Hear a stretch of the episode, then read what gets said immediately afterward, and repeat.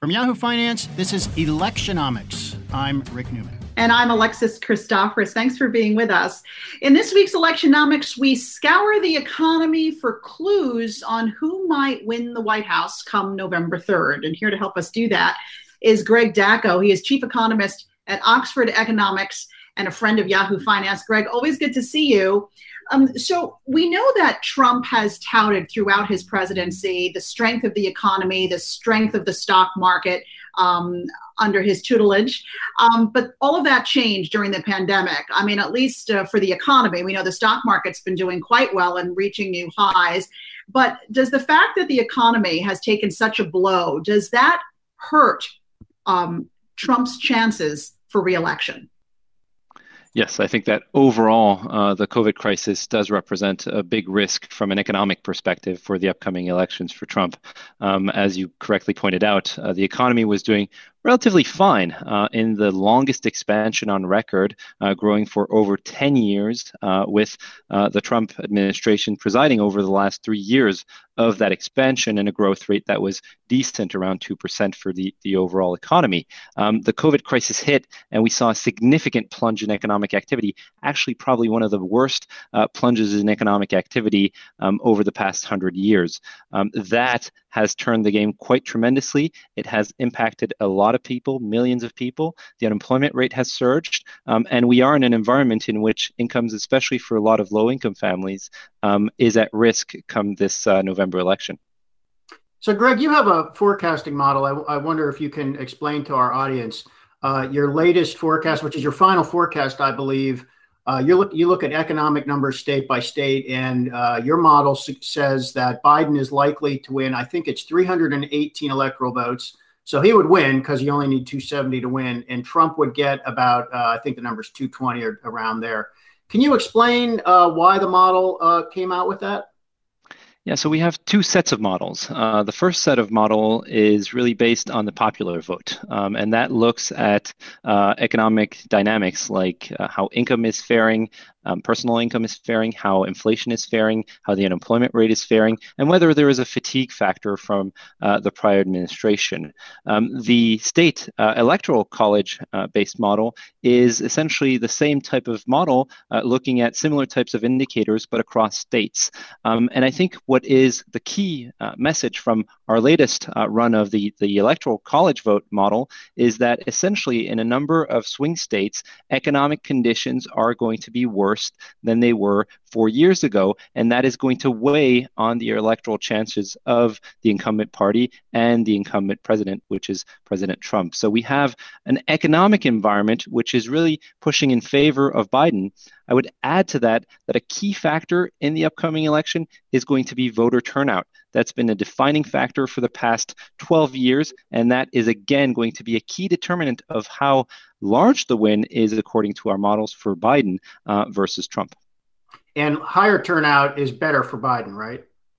That's correct. If we uh, use a uh, neutral assumption of voter turnout being on par with uh, the prior turnouts of uh, the votes over the last 40 years, then we have a win for Biden. Uh, but if we were to assume a turnout similar to what happened for Obama back in 2008, then we would really see a landslide win by uh, Joe Biden. So I, I, think it's important for people to understand um, this is not a poll you're not calling up uh, registered voters or likely voters and asking them who they might vote for. Uh, and everybody knows what happened in 2016 when the polls predicted a Hillary Clinton victory, and that's of course not what happened. So, um, given that this is not a poll, it's an it's economic modeling, and you are uh, forecasting a Biden victory. What's your level of confidence that you're going to be right? Why should people think that that is you know meaningful? Well, historically, um, our models have been uh, more right than wrong. that does not mean they'll be right every single time, but out of the last, teen, last 18 election cycles, the model has predicted the results uh, correctly twice uh, for the popular vote model, And actually, in 2016, it predicted uh, Clinton would win the popular vote, which uh, she did. Um, I think what we're looking at today is uh, an environment in which the electoral college vote is perhaps more important, more significant um, in determining the results. Um, and when we look at the state of the economy, I think it's undeniable that in the current circumstances where you've seen millions of people laid off in the wake of the COVID crisis, where you've seen um, the uh, incomes of many families being negatively impacted, uh, and barring additional fiscal stimulus, will continue to be negatively impacted in the coming months. And in an environment in which um, you have this uh, shortfall of economic activity, people that vote with their wallet will actually uh, vote towards a, a, Biden presidency more so than a, a Trump presidency. But of course, there's tremendous un, uh, tremendous levels of uncertainty, and as I mentioned earlier, voter turnout is really going to be key. And in that sense, what we're seeing in terms of early mail-in votes is quite indicative, I think, of potential voter turnout in this round. You also took a close look and you analyzed the um, economic plans of both of these men. Um, and we talk a lot about Trumponomics uh, on our Electionomics podcast, Rick and I. I want to talk about Bidenomics because mm-hmm. when you look at his plan, there have been parts of the of the economy, parts of the stock market that have been scared, frankly, that his tax plan is going to uh, crush innovation, crush uh, job making, uh, force companies to want to leave this country. Um, you know, that's the corporate side of things. But when you take a, a bigger look at the economy, um, would a Biden presidency create jobs in the long run after the four years? Would inflation be under control? And would we be able to get this economy back on track in a meaningful way? Yeah, I think the, the short of our findings on the Bidenomics front is that actually that would be more stimulative than Trumponomics um, in the first year of the presidency and through the fourth year of the presidency.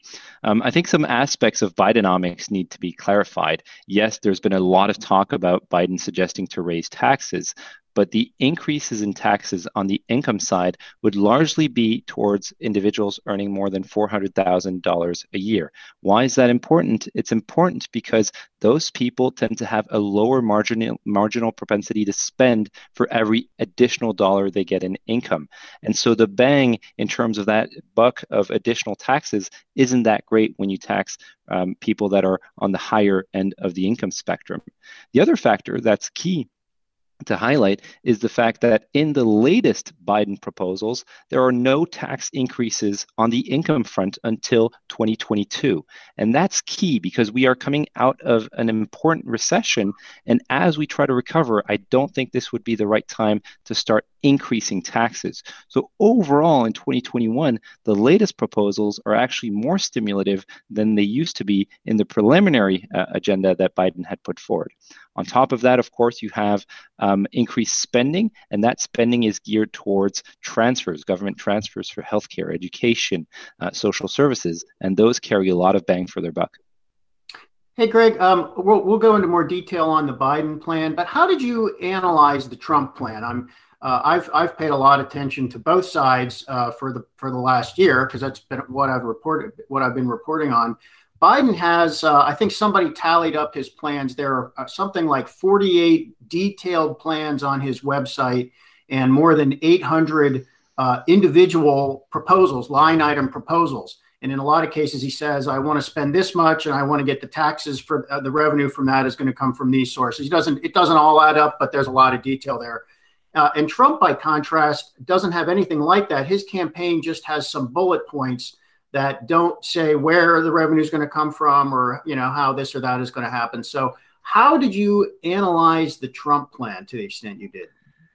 We did a lot of digging. Uh, we, we looked um, on his uh, campaign website. Uh, we looked at his budget blueprint. We looked at um, findings from different centers of research uh, that have done uh, some of this work. Um, and what we came up with was some broad lines in terms of spending proposals and tax proposals. Now, Trump is touting big tax cuts, but if you look in the details of what he's proposing, it's essentially a series of extension of the tax cuts that were put in place back in 2018, the Tax Cuts and Jobs Act. So for uh, individual income and for corporate businesses, what they entail mostly is an extension of those tax cuts past 2023 for bonus depreciation, for instance, on the corporate side, and past 2025 uh, for individual income uh, taxes. That does very little uh, to the economy um, in the first three years of, this plan. And actually, most models, including ours, assume that there won't be a tax cliff, that these tax cuts will be extended. Um, so they don't really carry much effect in terms of, economic growth. And if you look at the spending proposals, yes, he's still touting um, a proposal of an infrastructure plan, but that's been on the agenda agenda for the past uh, three and a half years, and we really haven't seen much. And meanwhile, he's talking about reducing spending on healthcare, on education, on social services. If you put one and one together, you're essentially left with a spending plan that's slightly contractionary and thus weighing on growth. And depending on when this would be implemented, that would have a negative effect on economic activity. And then we could talk about immigration plans, uh, trade and protectionism, um, and those would carry another weight um, on growth and, and reduce growth most likely um, in the coming years. I, I, should add the two, two uh, tax cut ideas that Trump has floated. I mean, most people who cover politics say there's no chance these things are going to happen. Um, the big one is he wants to cut the payroll tax uh, mm-hmm. that um, workers and companies pay, but that funds Social Security and Medicare. So that just seems like a, a gimmick at best. And then recently he did say he wants to cut business taxes even further, but I think he only said he wants to cut them from the new rate of 21% down to 20%, and that's not fleshed out either. So, um, can you just sort of summarize for people what you think the three or four main points of Trump's economic plan for a second term is? Yeah, so we we actually looked at the payroll tax cut proposal, um, but and I'm going to go a little bit into the weeds here in terms of, of how you can pass uh, bills in the Senate, uh, but you generally need uh, 60 votes uh, to avoid uh, the opposing party uh, opposing that that bill. Um, that is um, always the case, except when you use a method called reconciliation, where you can pass bills with um, just above 50 votes, and that's what was used to pass the Tax Cuts and Jobs Act. But there are certain rules in terms of using that reconciliation process, and that's in particular that you can't touch Social Security. So the payroll tax cut proposal would not fly if he did not have at least 50 votes in uh, the Senate. From an economic perspective, that does much less than it would if you were to extend tax credits, for instance, for low income earners, because you're essentially benefiting uh, the uh, people that do have a job and not those that are looking for a job. Um, in terms of cutting the corporate tax rate, the statutory corporate tax rate by 1%, that would do very little for businesses. Most businesses don't pay the statutory tax rate, they pay the effective tax rate after deductions and other uh, accounting measures. So the net effect of these proposals is is really minimal. And when we're coming out of such a big crisis, I think we have to be very careful about banking on these big proposals that may look big in the total numbers, but are actually not that large. I want to get back to the Biden plan because are there segments of the economy that stand to do better under a Biden economic plan than, say, versus a Trump? Yeah, what we've done is actually look at the details of his proposals and where the funds would flow.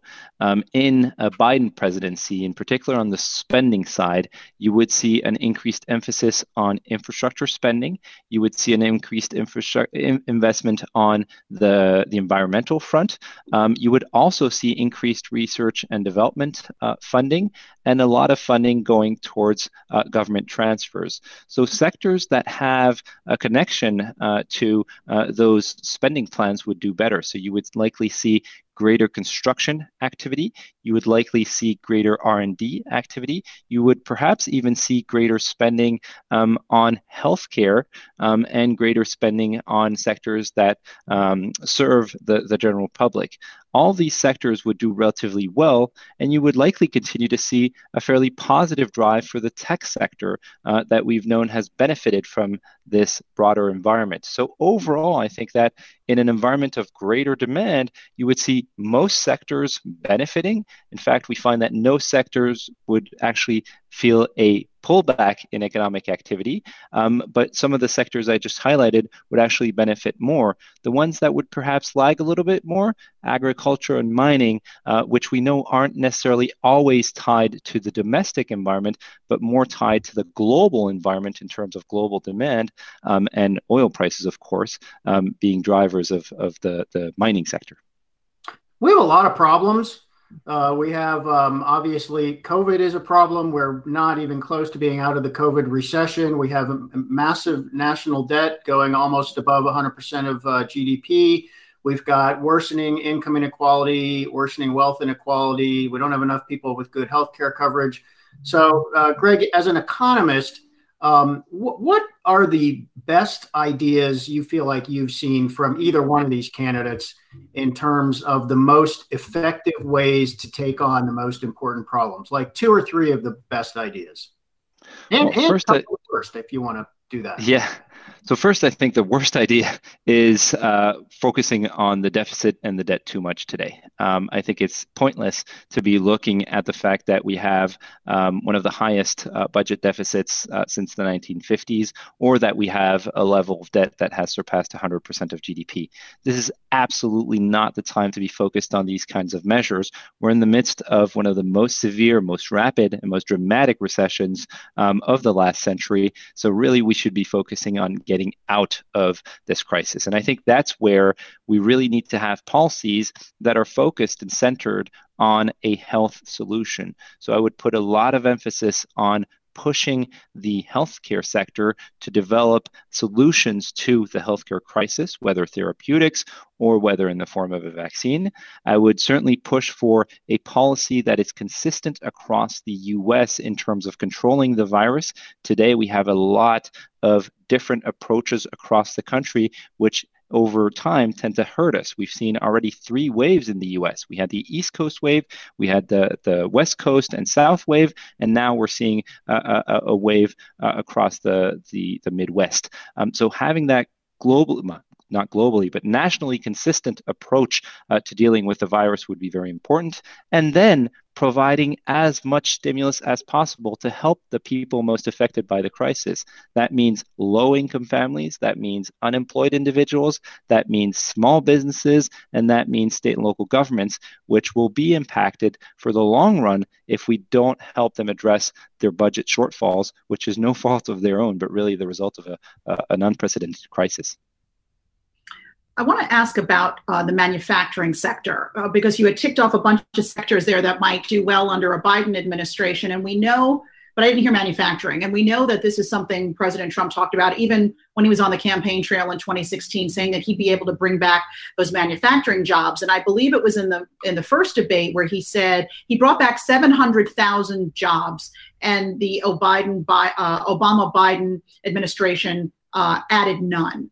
Um, i know you're not maybe in the business of fact checking, but but is does that sound right to you? And would Trump be able to bring back more jobs in the manufacturing sector than a Biden presidency? I think there are two important uh, elements to this question. First is what measures you use when you're counting how many jobs have been created over a period of time. Um, of course, we know that the Obama administration took over for the US economy in the midst of the financial crisis. And so you have job losses in the first year, which tend to deter any subsequent gains. If you compare the last three years of the Obama administration with the first three years of the Trump administration, a period when there wasn't that much shift in overall economic activity the job gains on the manufacturing sector are fairly comparable. Now, the second question is whether you can bring back jobs from the rest of the world. And I think that is a myth in the US. We're not going to be, be bringing back the same jobs that left the US 10, 20, 30 years ago. We, if we do bring back more manufacturing jobs, they're going to be of a different nature than the ones that we're seeing in other countries. And that's not bad the question is really whether we have the ability as a country to develop the right types of skills to have people work in these sectors and ensure that everybody is able to work in these sectors. And that's not a natural um, changeover in the labor force. That was another myth that was very much present in the 80s and 90s was that people could be retrained and take on higher skilled jobs. That's simply not the case. You need to have a proper follow through to be able to do that. And you still need to have jobs for the people that aren't as qualified um, as, as their peers. Um, so overall, I think that if we look over the next year, we're going to be in an environment in which the manufacturing sector under a Biden administration would likely uh, benefit from stronger demand, but we're certainly not going to see a manufacturing resurgence um, in the Rust Belt, for instance, uh, but we're more likely to see some positive gains and, and a recovery from the COVID crisis. But again, unlikely to see a resurgence of the manufacturing sector in the next few years. Greg, what about um, the corporate tax rate? Uh, Biden's so under Obama it was 35. It had been 35 percent for a long time. Trump cut it to 21 percent in that 2017 tax bill, and Biden says he wants to raise it uh, back to halfway to where it was to 28 percent. So you have some people on the corporate side saying, "Oh my God, why would you? Why would you uh, do that you know, why would you uh, depress profitability of companies in America now that they're really thriving? And then on the other side, they say it, companies will do fine. They did fine under 35% tax rate, so they'll be okay under 28%. Do you have a sense for like what is the optimal corporate tax rate? Yeah, so I think it's it's important to look into the details of the corporate tax proposal. Um, yes, there has been a proposal to reverse half of the uh, cut to the statutory tax rate, but as I indicated earlier, the effective tax rate um, isn't the same as the statutory tax rate. So a lot of businesses don't really pay the statutory tax rate. Now, even in uh, under the assumption that Biden would push forward with the reduction in that statutory tax rate, um, I think it's also important to look at other components of the Tax Cuts and Jobs Act, including bonus depreciation, because that affects new investment, whereas the tax cut influences old and new investment.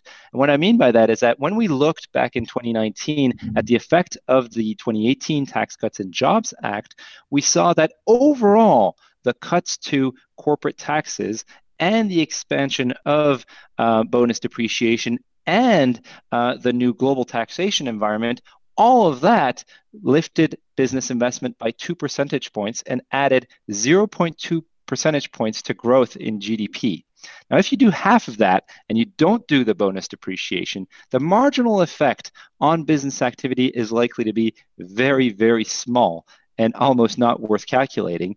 And if you factor in the fact that as of today, the Biden administration is not looking to increase taxes in 2021, you're really not looking at any effect over the next 18 months um, until you get to 2022.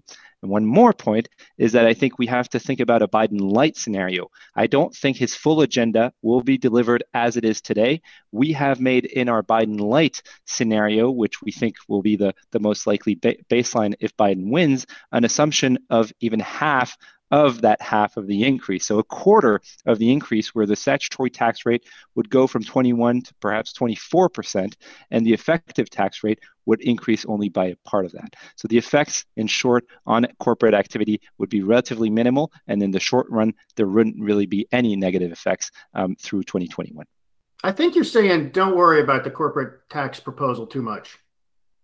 Well, I, am saying that right now, what we should be focused on is really getting out of this hole. Um, and in the new Biden proposals, there aren't any tax increases in 2021. There are actually some tax credits uh, for children um, in 2021, which are a lift to lower income families. So, all in all, for 2021, taxes don't really matter. Now, I'm surprised that we haven't seen more uh, movement around and more communication around that aspect because that's been an aspect that the Trump administration has really been pushing hard uh, against, saying that essentially under Biden, you would see an increase in your taxes.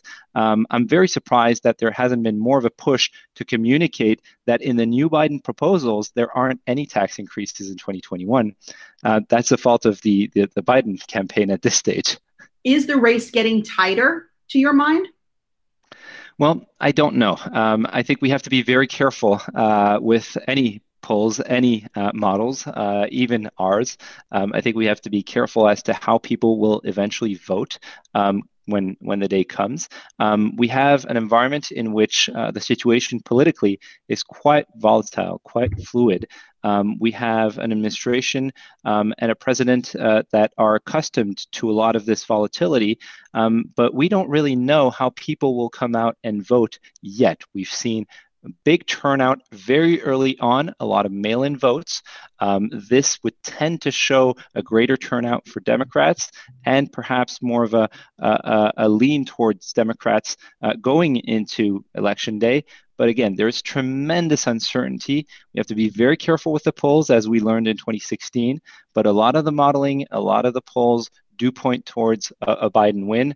Um, I think the extent to which Biden will win the election will likely depend on voter turnout, and that's a big unknown at this stage. All right, we're all going to be watching. Thanks for helping parse those economic plans for us, Greg Daco of Oxford Economics. And be sure to uh, follow me at Alexis TV News and me at Rick J. Newman. And Greg, would you like to let our loving audience know where they can find you on social media? Sure, they can follow me at, at Greg Daco or at Oxford Economics. All right, we're going to say so long to our loving audience for now. Thanks so much for being with us, and we'll see you next week.